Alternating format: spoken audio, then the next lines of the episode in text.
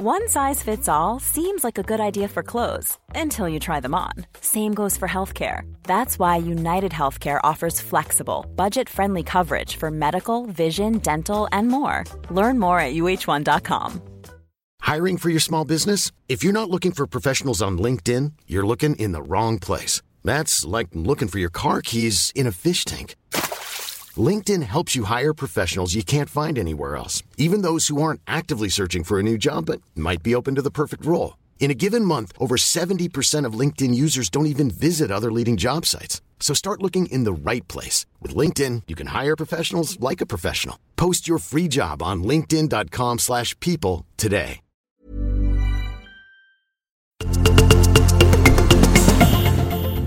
...228 mål för Arsenal gjorde fransmannen Thierry Henry med det han Londonklubbens främste målskytt genom tiderna. 228 mål i spanska La Liga gjorde Raúl under sin långa karriär i Real Madrid, näst flest i klubbens historia efter Cristiano Ronaldo. 228 tiebreaks vann kroatiska tennisspelaren Ivo Karlovic totalt under 2010-talet med det är han decenniets näst främste tiebreak-vinnare efter den amerikanske servkanonen John Isner. Och både Isner och Karlovic inledde den här veckan nu 20-talets första Grand Slam-turnering med att vinna första omgången i Australian Open efter att Isner vunnit tre tiebreak och Karlovic ett. Apropå specialister. 18 år och 228 dagar. Så gammal, eller snarare ung, var Marx Verstappen från eh, Nederländerna när han blev den yngste föraren genom tiden att vinna ett Formel 1-lopp. Och 228 allsvenska matcher i rad stod Mattias Hugosson i mål för sitt Gävle under nio säsonger innan en febersjukdom snöpligt stoppade den mäktiga sviten. Och nästa svit, Niklas Lidström, innehar rekordet för flest Stanley Cup matcher i följd och det är förstås 228 stycken. Och så den här då. 228 hopprepshopp gjorde kinesen Cheng Chaoling på 30 sekunder i en uppvisning i slutet av förra året. Tonåringen Chaoling satte världsrekord med det förstås. Nu smattrar vi igång Sporthuset avsnitt 228.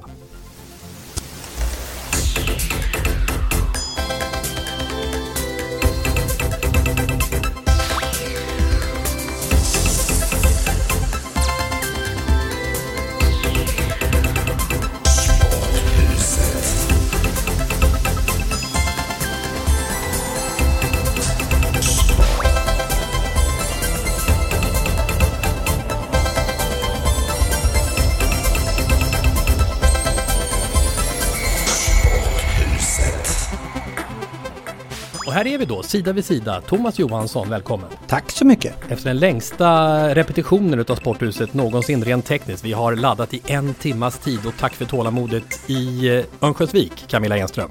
Ja, men tack själv. Nu är vi ju nästan överladdade här efter den här något eh, långdragna eh, uppvärmningen får man säga. Ja, det var ju, det är lite sladdar här och sådär men... Ja, du är ju en fena, du hade väl fyra väskor, två datorer och kabel som räcker halva jordklotet runt känns det som. Ja, Jag satt faktiskt och tänkte när du höll på där med sladdarna och jag höll på med mina sladdar här hos mig att ingen av oss, om vi ska vara helt ärliga, är väl egentligen något tekniskt geni.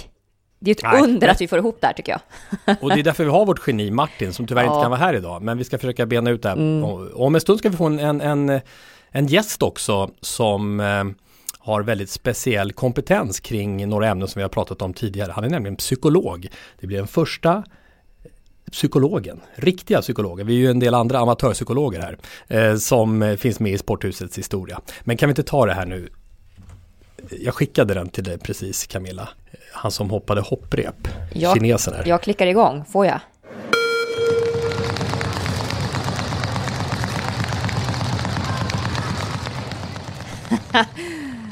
ah, det är ju helt sinnessjukt alltså. Hur räknar man ens i- det där är min fråga. Kör ni det där som uppvärmning i Leksand, Tjomme? Ja, jag tror inte de skulle orka spela efter det där. Nej, man kan ju tänka att eh, mjölksyran ändå pumpar rätt så bra. De där 30 sekunderna måste kännas ofantligt långa. Ska vi beskriva hans eh, handledsrörelser också? De var väldigt eh, distinkta. Ja, och han var ju lätt framåtböjd, låg i sin position. Eh, om man skulle eh, också prata om hur kroppen förhöll sig till hopprepet.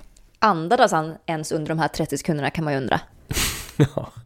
ja, och eh, vi kommer såklart lägga upp det här klippet via vårt eh, Twitterkonto.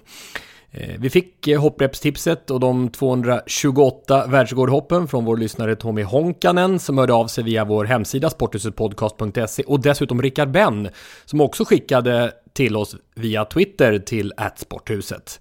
Eh, tack alla ni andra också som hört av er. Vad det gäller idéer till avsnittsintrot den här veckan så nådde Fredrik Norrström, Andy Törnqvist, Marcus Pettersson, Kristoffer Fransson, Mattias Johansson och Patrik Hellstrand ända fram. Och att ni lyssnare är en stor del av Sporthuset. Eh, också när det gäller att skapa intressanta samtalsämnen under hela podden kommer också visa sig i det här avsnittet med all säkerhet skulle jag säga.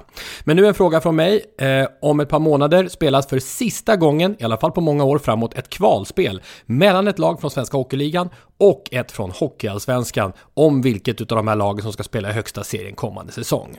Och hur stor är då sannolikheten att en av de här två bataljerna spelas mellan Leksand och Modo? Mellan Leksand och Modo? Ja, så som tabelläget är, där vi är tre lag just nu som, som är där nere så är det väl klart att det finns en, en stor sannolikhet. Eh, Modo går ju väldigt bra också i Hockeyallsvenskan och, och ser ut att rusta på nu med en ny back tror jag som har plockat in precis. Så att, eh, nej men den sannolikheten finns ju absolut även om vi hoppas självklart att det ska börja studsa lite mer här under vårkanten och på så sätt då är det så att vi lyckas då undviker vi det och gör vi inte det, ja då tar vi det därifrån. Thomas Johansson, sportchef i Leksand och Camilla Enström, eh, vars man Tobias ju spelar i Modo, som vill upp. Ja men så är det ju. Jag tror att eh, många modoiter skulle nog kanske sova lite bättre om nätterna om Modo fick slå Leksand i ett eh, kval och ta sig tillbaka till SHL. Ja men alltså den, den kvalserien som var 2016. Eh, jag och Tobias följde den från eh, Winnipeg där han spelade då. Takari som tappar pucken för Brock Mompedit. Här är möjligheten för avgörandet. Mompedit avgör! Brock Mompedit skjuter Leksand till SHL! Säsongen som Leksands IF gör, det är helt makalöst! Ja, jag saknar ord. Vilken fantastisk match de har gjort. Alltså komma tillbaks, de är i SHL. Det där liksom etsat sig fast, de där bilderna. Eh, så att jag tror att eh, många hoppas på att eh, få sudda ut det där och få spela ett kval om att faktiskt gå upp nu i vår. Och det ser ju onekligen rätt så bra ut nu. Modo in i en bra period, fem raka segrar nu när vi spelar in det här. Som Tjomme nämnde så har man förstärkt nu på backsidan med Nikolaj Belov från Almtuna, men ryss från början, som förhoppningsvis kommer tillföra massor av rutin. Han har spelat runt, tror jag, 400 KL-matcher. Och Björklöven är ju etta då, så det är också frågan om så här, vilka blir sist, vilka blir näst sist. Och det känns som att det är tre lag just nu där nere, Thomas. Eh, är det så du ser på det också, som fightas om att undvika en plats neråt, om vi pratar från Svenska Hockeyligan, alltså med Linköping som kanske då är överraskningen. De har ju varit etablerat SHL-lag i många, många år. Eh, och så de båda nykomlingarna då, Leksand och Oskarshamn, som alla poängmässigt ligger, kan man säga, sida vid sida. Jo men så är det ju, men självklart det är, det är trepoängssystem och, och eh, det kan gå rätt eh, snabbt att ett par förluster för de lagen ovanför. Ja, du tänker till och med så, Brynäs ja, och alltså de lagen har ju, det, det man ska komma ihåg i hela den här rulliansen med alla lag som är där. Malmö är ju också några poäng före Växjö bara och så ligger Växjö någon poäng före Brynäs och sen så är det tio poäng ner till oss. Men några av de här lagen som kommer in i en liten jobbigare förlustsvit på en två, tre matcher och något av vi där bak kanske vinner två eller tre då, då krymper det här avståndet rätt snabbt och då tror jag det finns incitament hos de här andra föreningarna som varken vi eller egentligen Oskarshamn kanske lider utav är ju ambitionen inför säsongen att vara jag tror både Linköping, Brynäs, Växjö, Malmö siktade mot att vara ett topp 6-lag i SHL. Så det är klart att det mm. kan börja svettas en hel del i, i deras organisationer om, om eh, det visar sig att de kommer in i en liten sämre period under en, ja, en fem, sex, kanske sju matcher här framöver. Veckans surr. En sak som det har surrats mycket om den här veckan är förstås handbolls-EM och vi hade ju en särskild handbollsgäst förra eh, veckan eh, och det blev ju ett debacle för svensk del i den här mellanrundan. Inget slutspel för Sverige, EM på hemmaplan. Eh, Förödmjukade får man säga mot Portugal och sen förlust mot Norge också. Vi hinner inte slutföra den sista matchen i gruppspelet när vi spelar in det här men vi vet att Sverige är utslagna. Och jag funderar på den här grejen då med, med krogkvällen. Alltså eh, Thomas, vad har du för erfarenhet? Jag menar, det, jag menar, det har ju varit, eh, du har ju varit i alla möjliga klubbar när det blir den här typen av saker, hur man ska hantera det och så vidare. De gick ut ganska snabbt då, handbollsförbundet och, och deklarerade, vi har brustit i omdömet, tar fullt ansvar för det vi har gjort, vi har bett om ursäkt till samtliga laget då för, då för att de var ute ett gäng spelare då, det var Jim Gottfridsson och Andreas Nilsson, eh, Kim Ekdahl Duré och eh, Lukas Nilsson som eh, var ute och drack några bira samtidigt som de var ute och käkade i Malmö då. Eh, och det blev mycket fokus på det. Eh, vad tänker du om hur det påverkar ett lag? Nej, jag tror inte att det påverkar runt det? Nej, jag tror faktiskt inte att det påverkar någonting om jag ska vara helt ärlig. Jag, jag, däremot så är det väl självklart är det så att man har brutit mot reglerna så, så får man väl stå till svars för det. Men, men sportsligt sett har jag jättesvårt att säga att det skulle påverka något överhuvudtaget. Det blir, ett, det blir ett mediafokus som handlar om någonting annat än det de ska handla om. Ja, men det, jag, jag tror Nu att de... låter du som en i lagledningen. Nej, är du medveten om det? Va? Nej, nej, men det har jag svårt att se utifrån att man skulle gå ut och äta middag och till middagen ta en eller två öl. Att det skulle påverka rent sportsligt dagen efter. Eller två själva, dagar senare. Det är ju inte själva öldrickandet jag menar. Det är mer nej, det är mer att man har brutit mot... turbulensen ja, det, och fel fokus. Ja, men det, eh. jag, jag, nej. nej. Det, jag, jag tror inte att det har påverkat någonting. Är han Bagdad-Bob här, Thomas, eller? nej, nej, men alltså vet du faktiskt, jag tror också eh, spelarna går ut och ber om ursäkt för att de måste göra det. Det är det man ska göra när det blir en sån här grej. Men jag tror faktiskt att de själva och ändå lagkompisarna också tycker att det är lite löjligt. För det som i alla fall... Att det, det blir så stort menar du eller? Att det blir så stort. Mm. Eh, jag tycker att det, liksom, jag tror att de tycker att det är lite en skitsak egentligen. Om det nu är sant det som vi har fått ta del av att de ska ha druckit två enheter var som, de, som det så fint stod på, ja, på, på deras hemsida. Ja, precis. Um, så tycker jag också personligen att det är lite strunt samma och då ska jag ändå tillägga att jag eh, har en extremt restriktiv syn på alkohol och tycker att den gör väldigt mycket mer ont än gott. Men tycker du ehm. då heller inte att handbollsförbundet borde ens gå ut med den här typen av ursäkt? För om det är en skitsak, då, borde de, då ska de i så fall kanske inte ens säga så här, det här är någon, ni som har blåst upp, vi kör, för i och med att de själva går ut på sin hemsida mm. med pressmeddelanden och så vidare, mm. så, så, visar de ju att de tycker att det är en stor sak. Ja, men måste man kan... inte göra det? Det känns som att det här är som, ja, eh, det känns som att eh, det här är vad som förväntas av en när någon har varit ute och druckit. Mm. Eh, absolut så representerar de landslaget och det i sig innebär ju ett stort ansvar. Men vi har ett inom media ett ansvar också för att nyansera bilden eh, lite grann så att det inte mm. bara blir pajkastning. Så fort någon har druckit det så är det fel. För vi måste också gå tillbaka till oss själva. Jag menar, de, den journalisten som skrev första artikeln till exempel, um, har han då aldrig varit iväg på en jobbkonferens uh, och tagit ett par öl? Vad är egentligen skillnaden? Jag tror ändå bara att det kan bli ett läckage på grund av, ja, allt, ja, ja. På grund av, på grund av allt mediefokus och att det är fel på att det ska behöva bli så. Men att i en ganska disharmoniskt landslag också redan från grunden med skador och stök och inget bra spel så kommer det här också. men, tittar du på Portugal-matchen, ja, men tittar på Portugal-matchen, det är ju, det är ju, det är ju Men hur bra är, är Sverige är egentligen? Ja, de, de, är helt enkelt så här dåliga eller? Ja, ja men så? alltså är Sverige inte, äh, någonstans är det väl så att Sverige är väl kanske inte bättre just nu på här sidan än att man inte klarar av att komma längre. Nej, men att de ska att bli hitta anledningar i, Ja men att hitta anledningar i att det skulle varit någon slags energiläckage som gör att de spelar dåligt just där och då. Nej, Nej jag köper inte det. Sen Nej. är det väl så här, nu, jag kan inte hela historien men någonstans verkar det som att de ville förekomma kanske någonting som någon med alla mobilkameror som finns idag, mm. eh, alltid någon som ser något, lägger ut någonting och så helt plötsligt så exploderar det som en bomb i facet på dem. Då vill de hellre förekomma, det här var inte okej, okay, vi har brutit mot reglerna, vi går ut och berättar att så här är det. Men, men Sverige är nog inte bättre handbollsmässigt än vad de har presterat i den här EM-turneringen just här och nu. Eh, ja, ni får gärna lyssna på avsnitt 227 med Jenny Linnell som ju är elitspelare och expert i handboll. Hon var ju också inne på vilka problem som har varit i det svenska spelet och det accentuerades egentligen bara i de här matcherna med anfallsspelsproblem och så vidare. Vi får hoppas att Sverige kan ta nya tag i det som är OS-kvalet som kommer i april i Tyskland mot Tyskland och ytterligare två nationer. För där finns ju möjligheten att ta sig till OS. Och har vi tur så blir det två svenska lag, eh, handbollslag till OS, även om då herrarna under detta mästerskap ju har eh, spelat långt ifrån någon toppnivå.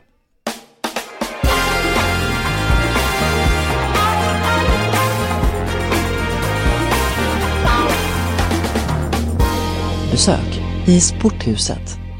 Då välkomnar vi eh, veckans gäst, eh, Mattias Lundberg. Välkommen! Tack så mycket! Då ska vi se om jag får allting, med allting här nu, om du ska komplettera någonting. Eh, psykolog och docent i psykologi, moderator, föreläsare, författare till böckerna Mamma ljuger. Tack för att du skickade hem den till mig förresten. Ja, visst. Ja, jag har uh, hunnit en bit igenom den. Och Den lyckliga pessimisten. Eh, också ansvarig, och det är delvis därför du är här, för en ny elitinriktad tränarutbildning vid Umeå universitet. Ja, men det tycker du så bra. Det täcker väl av det mesta kan man säga. Ja, du, du har att göra om dagarna verkar eh, Ja, tack. Det är alldeles, alldeles utmärkt. Kommer faktiskt precis från Riksidrottsförbundet. Vi har haft ett möte med alla de tre tränarprogrammen som ska starta nu i, eh, i höst här. Och så att vi har haft ett gemensamt möte. Planerar för fullt. Och det är en dialekt som, eh, ja, den indikerar väl att någon slags koppling till dig va Camilla, eller? Ja, fast eh, ett steg längre upp i landet känns det ju som. Jag pratar ju inte fullt så där brett, va? så vi, vi anar att du är ännu högre uppifrån. Ja, jag har ju mitt ursprung i Norrbotten från Älvsbyn. Eh, så att det är väl därifrån det bryter igenom lite här breda Ö och L som brukar bli lite extra brett sådär. Men du bor i? Umeå, så det är lite avskalat. Ja. Men, men dock norrländsk så det förslår. Och Camilla bodde i Umeå mm. men nu bor hon i Örnsköldsvik. Precis. den här utbildningen då, vi har pratat en del ledarskap i sporthuset. Passar bra att du är Thomas. Passa på att lära dig någonting där nu som, som sportchef. Jag suger i mig ja. som en svamp. Sportchef i, i Leksand och ansvarig för tränarna och så där. Eh, berätta om den. Jag såg att Kent Lindahl på i Riksidrottsförbundet eh, uttalas och sa det här nya tränarprogrammet vid Umeå universitet har förutsättningar att väsentligt höja kompetensen på nästa generation elit och landslagstränare i svensk idrott. Mm. Det tackar vi för, det, det omdömet. Eh, nej men det här tränarprogrammet det, det är ju ett eh, nytt program i det avseendet att vi utgår dels från eh, internationella kriterier. Det finns en organisation som heter International Council of Coaching Excellence som är internationell, världsomspännande, som har satt upp ett antal, jag sett ett ramverk i hur man bedömer, alltså en form av konsensusdokument, hur man bedömer att tränarutbildningar bör vara och framförallt riktat framåt i tiden. Eh, så vi försöker följa det och, och bygger upp programmet i enlighet med dem. Så det är liksom en väldigt viktig del. Eh, men, eh, och det bygger väldigt mycket på att man frångår kanske den här traditionella synen, om man kallar det gammaldags vet jag inte, som har varit väldigt, om man säger idrottsfysiologiskt inriktat. Liksom viktigt att, att, att mäta och kunna kroppen utan och innan till att naturligtvis ha med de delarna fortfarande, självklart. Men fokusera lite grann mer på relationella delar. Alltifrån eh, gruppprocesser till ledarskap och förstå eh, gruppers sammansättning och betydelsen av den för, för, för prestation till exempel. Men även att, titta, att lära sig lite grann om de inte intrapersonella delarna, det vill säga Ja, det var svårt ord. Intrapersonell, precis. Det vill säga hur fungerar människors utveckling generellt? Eh, och förstå att det finns variationer där så att man, man får ihop de tre delarna. Så dels det vill säga interpersonella, det vill säga mellan människor, intrapersonell hos individen själv. Men också då naturligtvis den ämneskunskap som behövs för att kunna utbilda en, i en idrott naturligtvis. Jag tänkte vi kunde diskutera det moderna ledarskapet för vi hade det, den diskussionen i avsnitt 222 och sen också i 223 där du var med eh, Camilla och då vi pratade om NHL-coacher och så att de har försvunnit på löpande band. Det har ju varit en eh, coach efter coach där borta Thomas som har fått kliva ja, av. de har ju kanske haft ett ledarskap som jag vet inte om man ska säga modernt eller omodernt men, men som inte passar in i, i den tiden vi lever i nu. Management by fear, ska vi kalla det så, som de har fått kritik för, de som har fått kliva av. Jens Fjällström, också från Umeå. Vad är det som händer egentligen? Och Lasse Granqvist sa så här.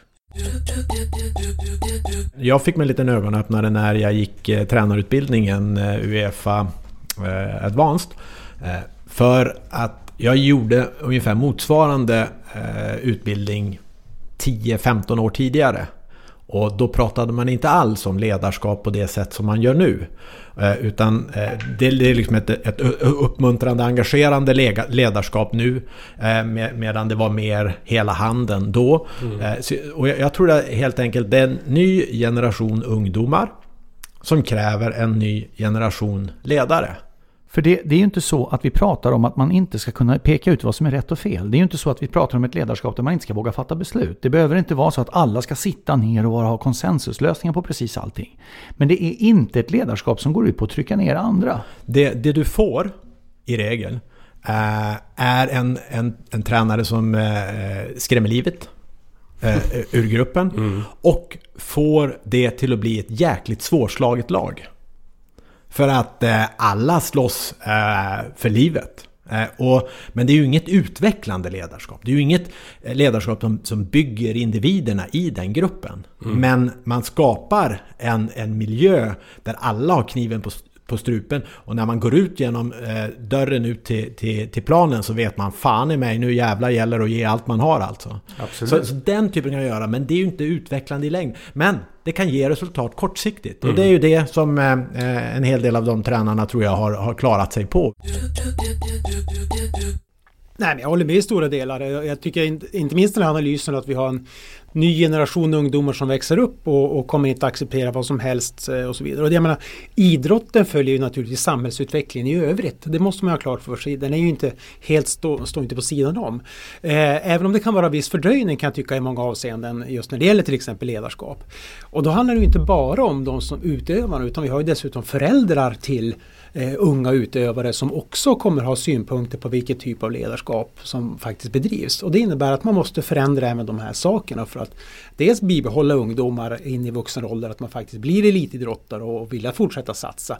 Men, men naturligtvis också för att få människor att faktiskt börja med idrotten och se det som något roligt i grunden. Så att det, det kräver någon ganska rejäl omgörning tror jag. Jag har aldrig riktigt förstått den här varför att det på något sätt eh, det kravfyllda ledarskapet ska innehålla auktoritet och hot och, och sådana saker. Jag, det har aldrig lirat för mig överhuvudtaget utan jag gillar ett kravfyllt ledarskap men man kan ju faktiskt vara, vara schysst och uppträda på ett korrekt sätt men samtidigt ställa krav och inte idiotförklara allt och alla till höger och vänster bara för att de inte kan utföra det som man förväntar sig att de ska göra just där och då. Och du jag, har ju valt en coach i Leksand kan man säga som står för ett eh, inte så mycket peka med alla handen ledarskap, Roger Melin. Ja, det, och, och, det är väl klart att eh, det finns nog folk i våran grupp som tycker si och så om det också. Men han är ju en väldigt lugn person som tror på individen och, och låter individen få växa, lyckas, nytt förtroende.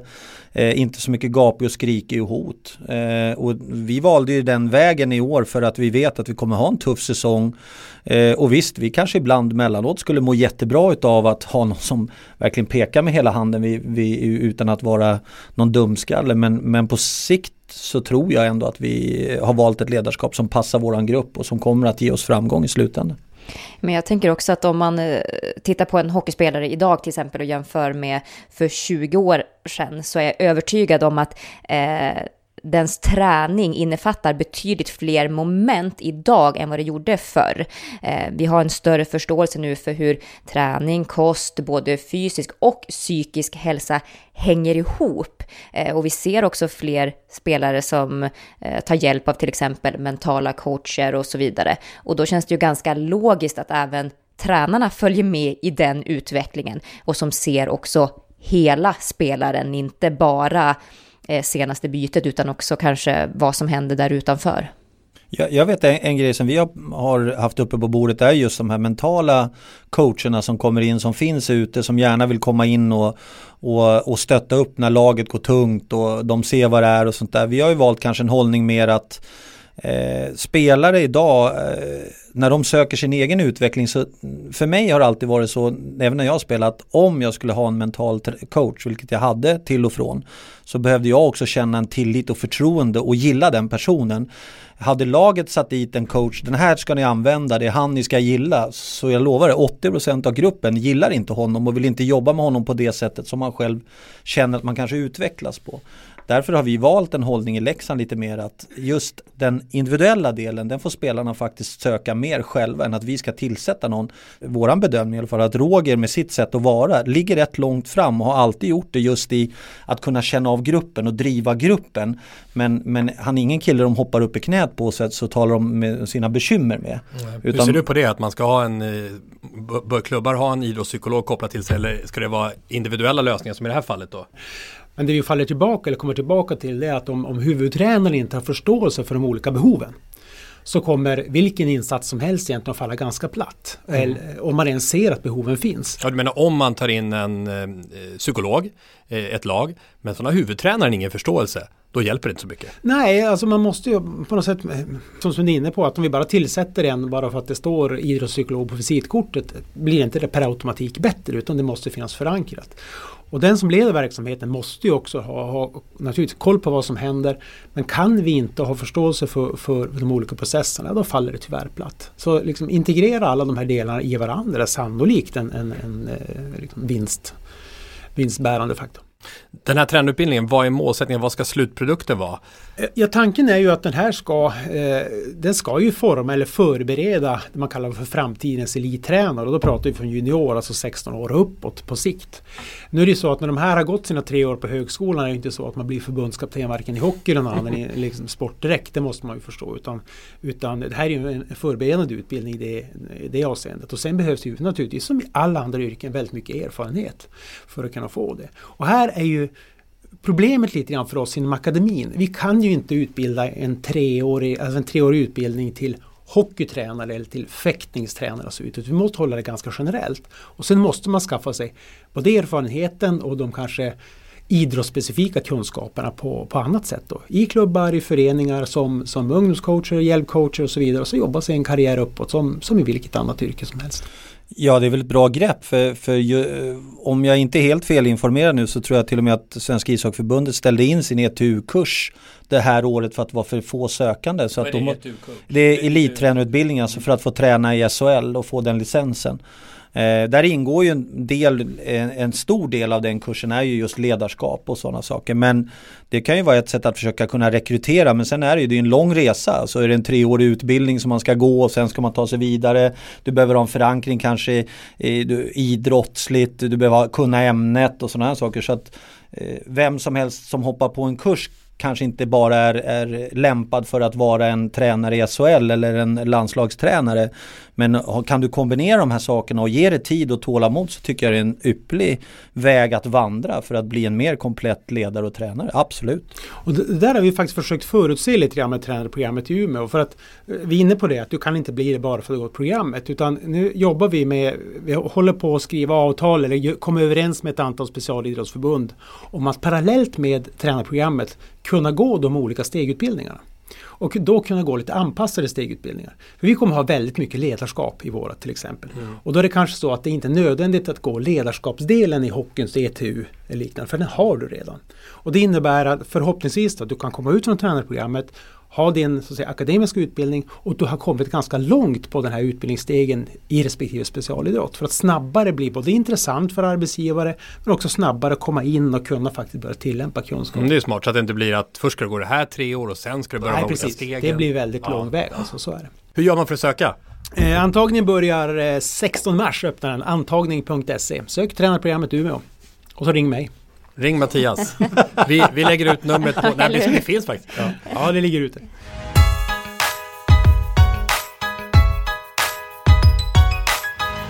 Högt i tak i sporthuset. Om vi hoppar ner ett litet steg då till idrottens bas så har vi också pratat en hel del om barnidrott och så på senare tid. Och en som hörde av sig var Seth Nyström, eh, vår lyssnare till eh, Sporthuset Podcast, vår hemsida.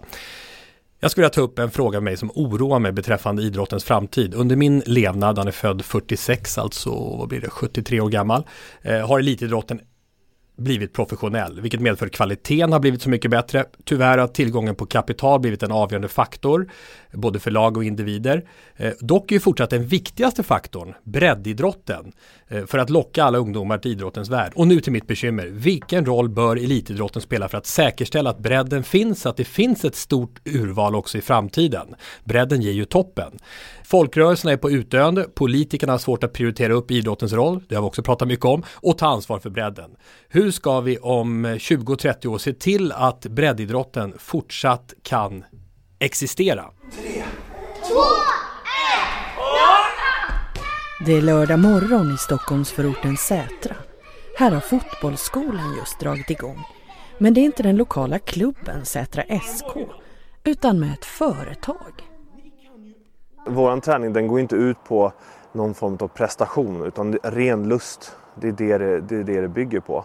Och många gånger så jobbar vi också med liksom en boll per barn vilket innebär att många får möjlighet att leka tillsammans med bollen. De här barnen är fyra år men sportföretag i över hundra kommuner erbjuder idag fotboll, gymnastik, parkour, friidrott, tennis från två till tolvåringar och föräldrarna betalar mellan 1 och 6 000 kronor per termin. Det är ju dyrt, men jag känner att det är värt det. Sen köper man ju bort det där ansvaret som man kan känna att man behöver. Kanske hoppa in som tränare eller eh, hjälpa till i föreningen. Man betalar ju för att slippa det egentligen.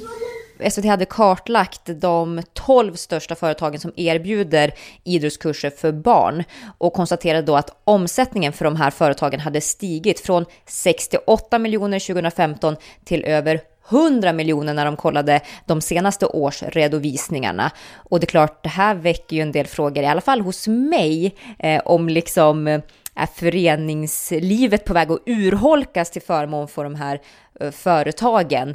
Eller är det bara positivt att eh, föreningslivet får lite konkurrens? Jag vet inte, vad, vad säger du Mattias?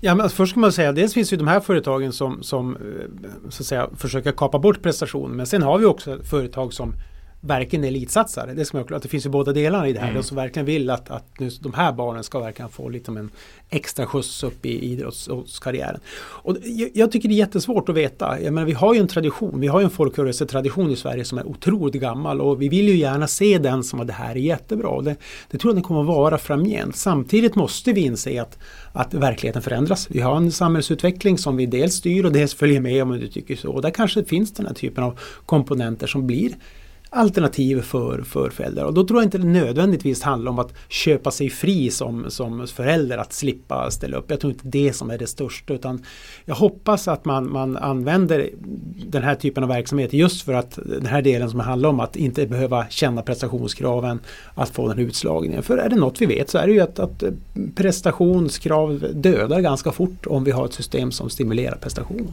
det finns ju så många olika, alla pratar om att det, vi är en breddförening och, och, vi jobbar utifrån att vi ska ha en bredd. Och så i den bredden så finns det ett antal som är lite mera duktiga, som blir lite mer och vill lite mer och kanske känner att de inte Eh, får tillräckligt och då lämnar man föreningen eller också hamnar man i ett annat problem att man bygger breddföreningarna utifrån de här fyra, fem stycken som är väldigt duktiga genom att träna väldigt mycket, ställa prestationskrav på barnen som gör att de här som är med där för bredd och, och kompisar tycker inte till slut att det är så kul. Och, och det här med att de, de här företagen kommer fram säger ju ändå en del om att ja, det finns ett, en lucka att fylla. Det finns något behov som folk behöver och jag kan bara se på ishockey. Jag, jag tror inte att det finns jag vet att det fanns en klubb, Saltsjöbadens eh, ishockeyförening, som gick ut och sa att vi är en breddklubb. Alla som har ambitioner eller som är duktiga och vill lite mer än vad vi kan erbjuda, ni får gå till någon annan förening. Men tyvärr så rycks ju föreningarna med det här. Får man fram en duktig årskull, helt plötsligt så börjar kraven att komma och så blir de andra lagarna ser, vill köra och så slutar barn som inte riktigt är där, där och då. Och det här kanske blir en lösning framåt att vi kommer ha ishockeyklubbar som egentligen bara spelar ishockey ishockey för att det är kul, inte någon form av prestationsgrej. Så att det blir ett väldigt uppdelat samhälle med bredd kontra elit.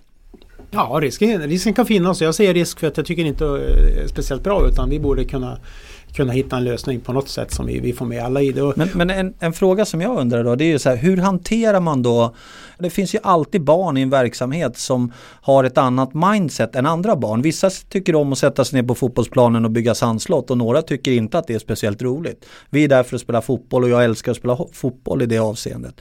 Hur ska man hantera liksom den balansen emellan det där som ledare? Ja, eftersom vi, vi vet ju idag att, att, när det gäller talangutveckling så är det otroligt svårt att, att, att säga att det vid en viss ålder här går gränsen på något sätt. Utan det är snarare så att vi ser att vi har ganska många late bloomers. Så. Och det jag menar, då måste man på något sätt från klubbens sida kan jag tycka man måste ta liksom en policygrej. Så här funkar den här klubben.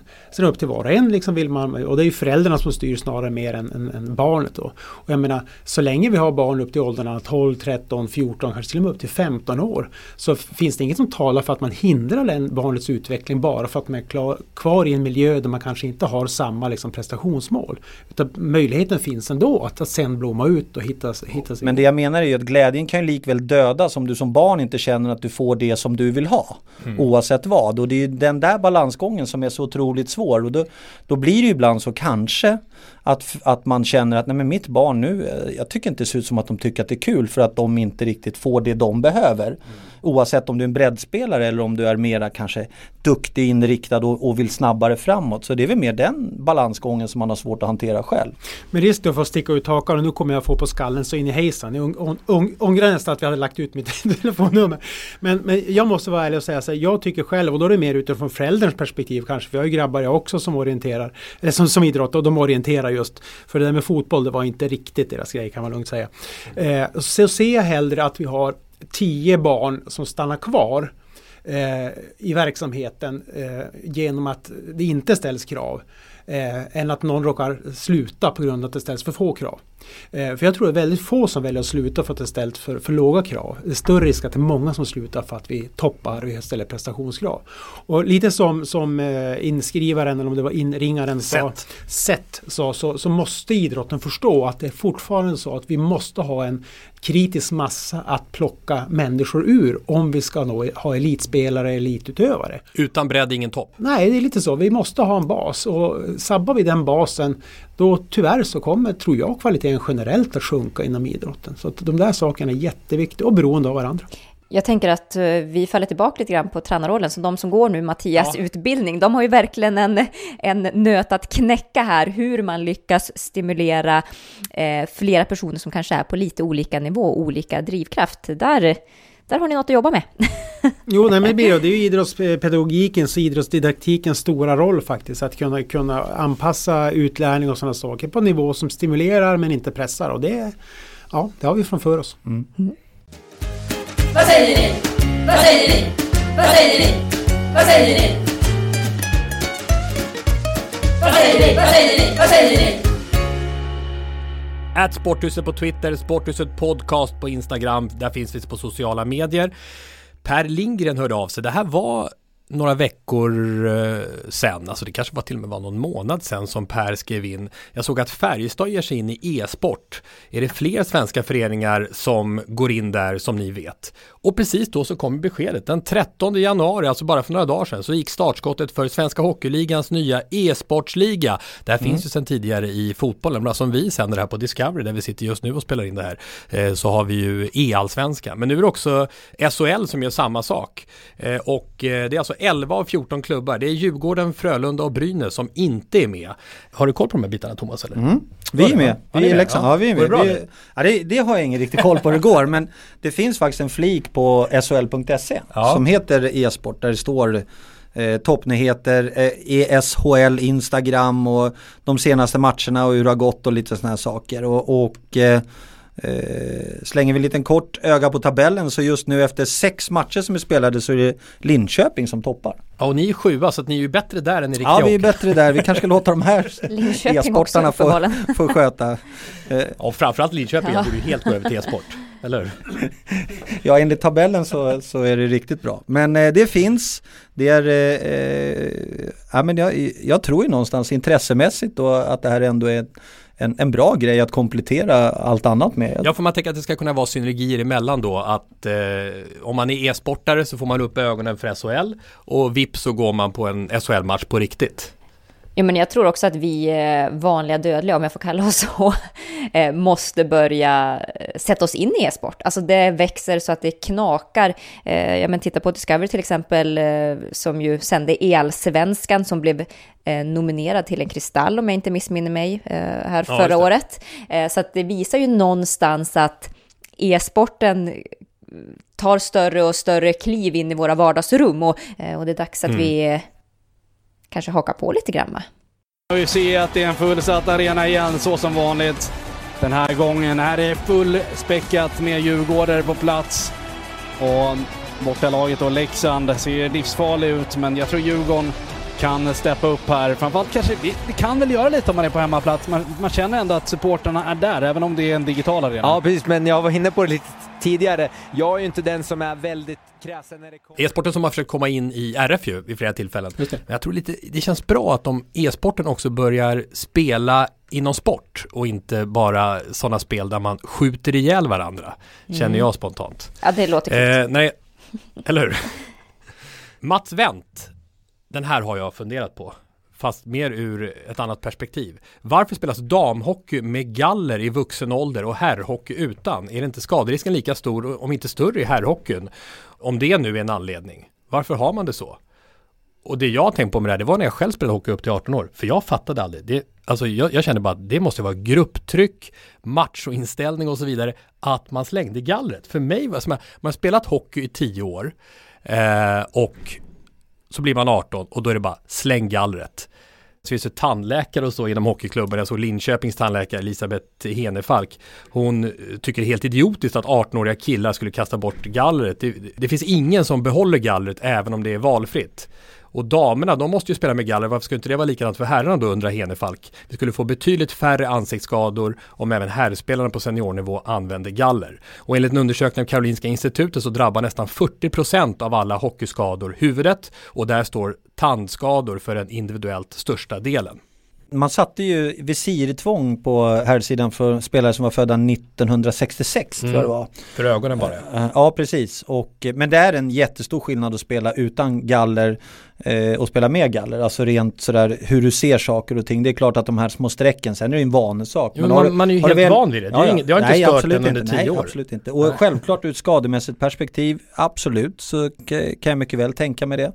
Men där och då så var det ju så att man gjorde bedömning. Det är ju samma med tacklingar på tjejer mm. också. Skillnaden där, det, man får ju tacklas idag i, i damishockeyn men anledningen till att man valde att ta bort det var ju för att de fysiska delarna när USA och Kanada framförallt kom och spelade när det var open ice hits och sånt där, att det var farligt att spela på det sättet. Mm. Då, då, valde man att förbjuda det. Så länge pucken går åt ett håll och spelarna åker åt samma håll, då är det helt okej okay att tacklas. Ja, exakt. Ja. Men jag, jag, får göra den grejen som jag gjorde för ett par år sedan och då fick jag ju hejdlöst med skit. Nämligen jag tycker herrhockey ska gå mot damhockeyn istället. För då är det så här, tittar du på amerikansk fotboll till exempel, där har ju alla galler. Ja, ja, nu, har, nu, har de ju då, nu har de ju då lite annorlunda typ av galler. För en, ett huvudargument för det här att man ska, inte ska ha galler är att det ska bli mer profilerade spelare och så vidare. Och att man då ska se ansiktena mer och sådär. Men utforma någon nytt typ av galler då så att man kan se mer av ansiktet. Men fortfarande skydda, för det är helt sjukt det här med alla ögonskador. Det är, eh, eller vad säger jag, eh, tandskador. Ja, men också ögonen känner man ju också en eh, risk för och det finns väl ett antal fall där klubban har gått upp och skadat ögonen. Eh, jag tänker varför spelar man inte med ett sånt visir som går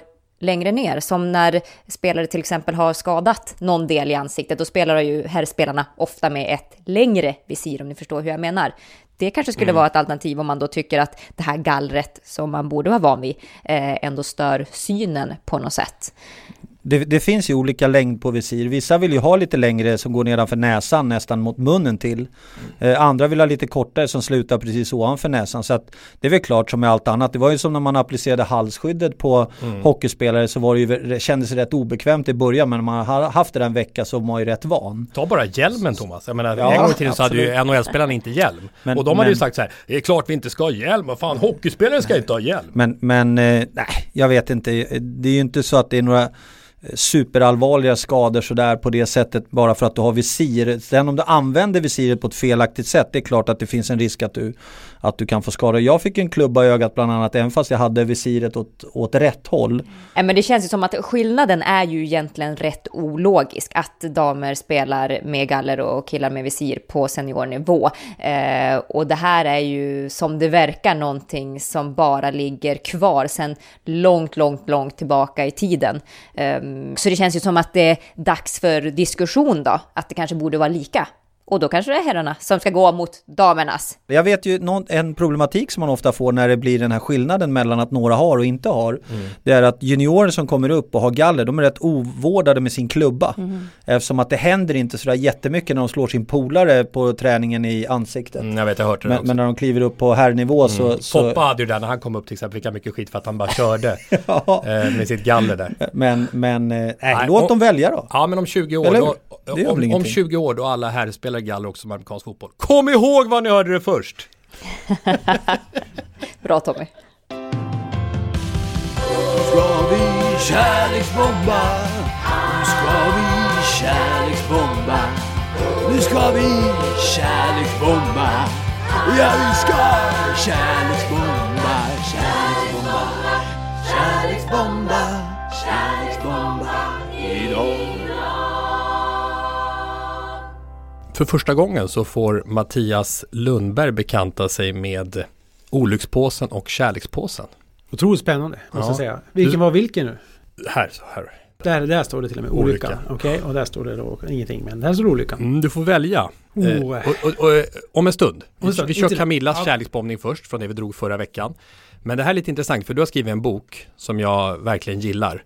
Och det är, eh, ja den du har skickat till mig också är bra. Vad heter den? Mamma ljuger. Mamma ljuger.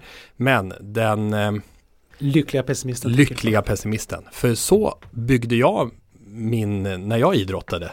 Och jag, tänkte, jag har alltid tänkt att jag, att jag gjorde fel. Eh, nämligen att jag tänkte så här inför 800 meters lopp och så när jag sprang att "Nej, men det, här, det, här kommer, det här kommer bli tufft, det här kommer bli svårt. Jag har ont i hälsenan, det är kört. Och det var ju mot all idrottspsykologi som jag har hört talas om. Man ska tänka positivt, man ska måla upp positiva bilder. Men jag, jag tänkte det här är kört, det här är kört. Men någonstans där inne så fanns det en kärna av att det kommer gå bra, jag ska slå dem. Men jag pumpade allt negativt. Och så läste jag om din bok och då tänkte jag bara, ah, så här, Det här är du. det var, ja, det var inte så dumt ändå. Nej. Kathy Freeman tänkte bara negativt i ett år fram till sitt 400 meters lopp i Sydney. Och hon vann. Ja, så kan det gå. Fast man mår ju ganska dåligt längs vägen. Va? Ja, men poängen med det, det är väl snarare det här att man måste få vara sig själv. Det vill säga, det måste göra det som passar mig bäst. Och en del är, en del som jag, jag skrivit det med Janne Bylund den också, den boken. Jag menar, den är ju också sådär att att vi, vi gör hellre jobbet först och slipper städa efteråt. Istället. Exakt. Liksom, eh, ta gärna skiten först och så, ja, men har du oroat dig i onödan? Nej, eh, det gick ju bra om så. så att, eh, var, Har du målat upp mängder av worst case scenarios så är du ju väldigt förberedd. Ja, det är lite så. Jag tänker. Och jag menar, som norrlänning, vet, då, då är man ju van. Liksom, året om så har man ju snöskyffeln och- i bagageutrymmet på bilen och lite ved ifall man ska behöva göra uppe så här va. Det ser man ju i Stockholm här, det går ju liksom inte. Det, ni har Nej. ingenting där eh, i i bagageutrymmet. Så en norrlänning är förberedd, så även en lycklig pessimist. Ja, men jag tycker det är ett väldigt bra sätt att vända på det, för vi är ju pumpade med det här att alla ska tänka positivt. Det är ju nästan som en liksom, eh, religion då. Eh, och, det, och jag tycker den boken är, och, och, och bara för det så tycker jag som ett tips att du ska ta olyckspåsen. Ja, det lutar åt det. det lutar åt det. Men förra veckan så drog vi en lapp som eh, det stod Jonny Weissmüller på. Jonny Weissmüller.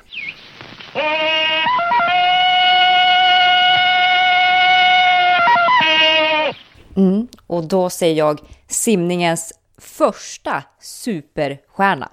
Ja, så beskrivs han faktiskt Peter Johan Weissmüller, eller Jonny då som han kallades. Han föddes i dåvarande kungariket Ungern, men bara något år gammal så flyttade familjen till USA. Och som liten så var han ofta sjuk och det påstås faktiskt att det var en läkare som rekommenderade honom att börja simma, vilket han ju gjorde och blev bättre än någon annan förr.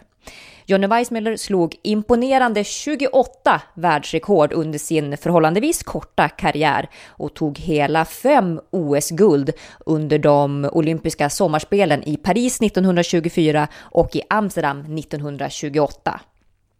Bland annat så lyckades han båda gångerna simma hem guldet på 100 meter frisim, lägg där till två guld i stafett, ett guld på 400 meter frisim samt ett brons i vattenpolo så har ni hela den OS-glimrande medaljskörden. Men även om hans totala antal medaljer inte kan jämföras med meriterna bland dagens simmare, ja, ta Sara Sjöström till exempel som tagit sanslösa 67 medaljer i OS, VM och EM-sammanhang, så anses Jonny ändå fortfarande av vissa experter som en av de största simmarna någonsin och det tack vare den överlägsenhet som han hade gentemot sina konkurrenter på den tiden.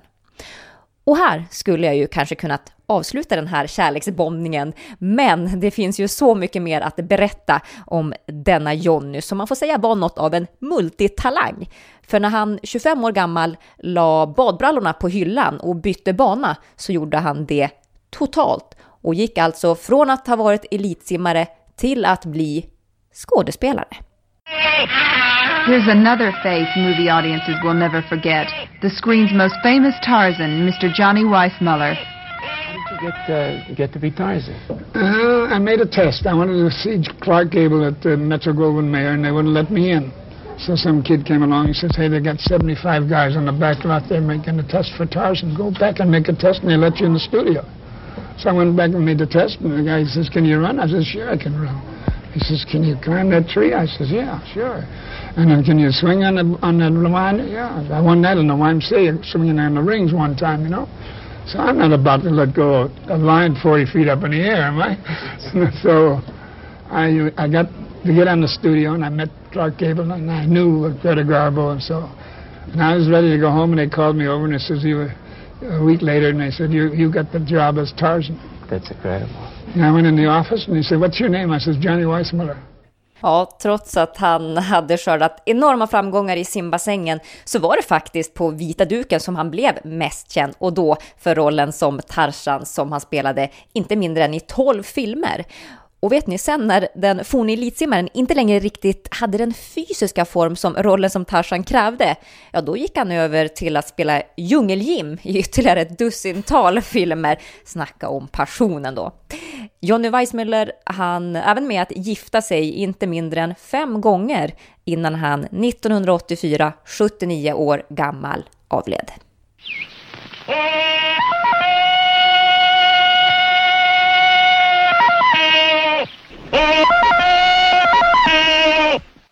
Ja, lysande Camilla, lysande. Vilken härlig story. Eller hur? Jag gillar de där uttagningarna till när han skulle bli Tarzan. Ja, faktiskt. Kan, kan, kan du svinga dig ett rep? Kan du springa? Det var väl ungefär som när ni gjorde uttagningar för expertrollen. Kan du prata? Ja, kan. Du får Bra, då jobbet. kör vi, då Bra, kör då kör vi. Men tänk att han, var, att han fortfarande anses så stor alltså som, som simmare. Det, jag menar, nu pratar vi alltså nästan 100 år sedan Mm. eh, som han var eh, världens bästa simmare. Och, och fortfarande lever kvar. Det är han som är Tarzan på något sätt, Johnny Weissmuller. Det, Ja, verkligen, verkligen. Eller hur? Det känner man ju fast vi själva kanske inte har sett filmerna och riktigt sådär, eller hur? Ja, Tarzan. Mm, snacka om en delad karriär. Först då väldigt fram, framgångsrik inom simningen och sen bara hoppa på skådespelartåget och gör succé där. Ehm, nej, men han kändes som en rätt um, härlig person får man väl ändå säga. Tog det inte allt för seriöst. Han var rätt bra också på att hitta rätt roll utifrån Mm. var han befann sig i Ja, det livet. får man ju säga. Så det ska jag ha cred för också. Hade det funnits sådana här superstars-tävlingar på den tiden, då hade Weissmuller legat bra till ju. Eller hur? Ja, det hade han. Riktigt imponerande. Eh, stort tack Camilla för ett litet historiskt dokument som eh, det är härligt när vi kan bidra till ökad kunskapsnivå. Jag tror att det var en lyssnarinspel faktiskt kring Mhm. eh, att vi skulle ha Johnny Weissmuller i, i påsen. Så stort tack för det också. Och då ska vi se då, Mattias. Ja, nej, men det måste ju bli olyckan. Det är, det är helt omöjligt någonting annat. Så jag öppnar det här nu, eh, lilla... Men när du öppnar så är du då samtidigt positiv på något sätt och ja, innerst ja, inne eller? absolut, absolut. Eh, väljer här bland lapparna. Ja. Eh, oj, vad svårt. Det här vecklar upp den sakteliga små gröna lappar. Jag vet inte om det har någon betydelse. Guds hand står det på lappen. Guds hand. hand. Vad tänker ni på? Du-du-du-du. Ja, det, det går ju som bara att tänka på eh, Maradona förstås. Eh, självklart. Eh, Exakt. Ja. 1986. 86. Alltså det var ju så speciellt för att det görs ju i samma match som man gör tidernas snyggaste mål Mm. också. Så han gör tidernas Han dribblar ju av snyggaste halva laget. Ja exakt. Han gör tidernas snyggaste mål och tidernas fuskmål i samma match. Ja.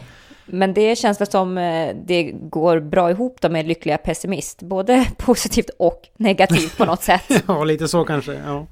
Det tråkiga det är ju i, det sammanhanget att, att ska man plocka upp en av de händelserna så är det ju tyvärr Guds hand man kommer ihåg och inte det snyggaste målet. nödvändigtvis. Är han den största fotbollsspelaren genom tiderna också? Det kanske kan vara någonting för att Sporthuset på Twitter att eh, rösta om. Diego Armando Maradona. Det finns ju en del konkurrenter med Pelé och company. Eh, innan vi avslutar för idag, eh, kan du inte dra bara i, i ko- kort form Mattias, den här, eftersom jag är så inne på den här, den eh, lyckliga pessimisten. Ja. En hisspitch kring varför man mår bra av att tänka så. Ja, men det bygger på några saker. Sänk dina förväntningar. Tro inte att allting löser sig. Någon måste lösa det åt dig. Eh, har du för höga förväntningar när du går in i någonting, eh, då kommer du förmodligen att bli besviken. Ha istället förhoppningar än, än förväntningar. Jag brukar säga det att alla som spelar på Lotto, de hoppas att de ska vinna drömvinsten, men de förväntar sig inte det. För förväntar de sig det, då skulle de bli så besvikna. I och med att du har förhoppningen, då blir du glad om du har fyra rätta tilläggsnummer. Eh, förbered dig på att saker och ting faktiskt kan hända. Eh, så att du har jobb, gjort lite jobb innan så är du be- förberedd. Du är inte så sårbar helt enkelt. Men framförallt det viktigaste. Alla har sitt sätt att se på lycka. De som vill vara optimistiska, tänka positivt, helt okej. men det är inte för alla. Och även vi som är lite mer pessimistiskt lagda har faktiskt rätt att vara lyckliga. Vad tror du om det för, eh, som idrottare? Jag, jag tror att det är bra. Jag tror att det är bra att man accepterar så som man är. Jag tror att man kan prestera mycket, mycket bättre då. Än att man ska försöka intala sig själv för att någon annan har sagt något att jag ska göra på ett visst sätt. Utan du måste hitta din grej. Är det att vara eh, obotligt optimistisk eller också att kunna eh, faktiskt eh, vara realistisk eller att ibland kanske till och med lite negativ för att det passar dig. Så kör på. Mm, och jag, jag, jag, tror jag såg någon föreläsning som du hade, något klipp från det när du, om du pra, jag tror det var någon föreläsning som pratade om eh, eh, föräldrar då till ett barn som säger Det är klart du kan vinna Idol! Det är klart du kan vinna Idol! För man försöker vara positiv. Men det är ju jättesvårt att vinna Idol. Det är nästan omöjligt. Och då slutar det bara med en baksmälla. För det är väldigt få som gör det. Risken är att du blir besviken som, som och framförallt då barn blir ju besvikna. Och besvikna barn, det är inte bra. Nej. Ni kommer vinna SHL Leksand. Nej. Jag är inget barn. Kanske i E-SHL. I sinom tid. Ja, i sinom tid. Men först ska ni kvala mot Modo. Det ser vi fram emot. Ja. Björklöven tror jag. Ja, det är Björklöven. Ja. Du är stor Björklöven-fan eller? Absolut. Du har blivit det? Ja, ja, ja absolut. Nej, men ja. Det, det är ju som, som norrbottare som har växt upp en, sådär, så var Luleå kanske inte liksom, allt för högt upp eh, och sådär. Så då var Björklöven och så sen kom Luleå gick upp och etablerade sig. Så nu är det sådär kluvet. Alltså, det är, just nu går det bra när det är olika serier. Inga problem. Det vi kan slå fast är att du ogillar Skellefteå. Eh, det är i blod och själ och hjärta. Stort tack för att du kom hit eh, Mattias. Tack så mycket. Eh, och kolla gärna in Mattias böcker och föreläsningar. Och numret, hur gör vi med det då? Telefonnumret? Ja, det får ni googla fram. Det står lite överallt. Thomas nummer har de flesta, inte minst alla spelare som du försöker hitta. Ja, när vi spelar lite dåligt verkar det vara väldigt många som har mitt nummer. Både mail och nummer. Och Camilla, eh, vi säger så för idag helt enkelt. Ja, vi gör det. Vi avslutar bara här tycker jag. Din dotter har ju dykt upp där i bakgrunden ser jag. Ja, precis. Så att jag ska återvända till henne. Lycklig pessimist, det är underbart. Det, det, det, det, det kör vi på, tycker jag i alla fall. Det är bra. Tack. Vi, vi hörs igen nästa vecka. Mm. Tack för idag. Då handlar det om avsnitt 229. Mm. Hej då! Hej då! Hej hej!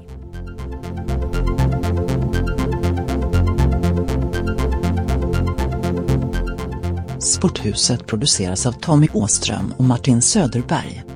På webben sporthusetpodcast.se Jinglar gjorda av sånggruppen Sonora, Patrik Oman, Jonas Jonasson och Albin Blomgren. Hörs nästa vecka, Jippi.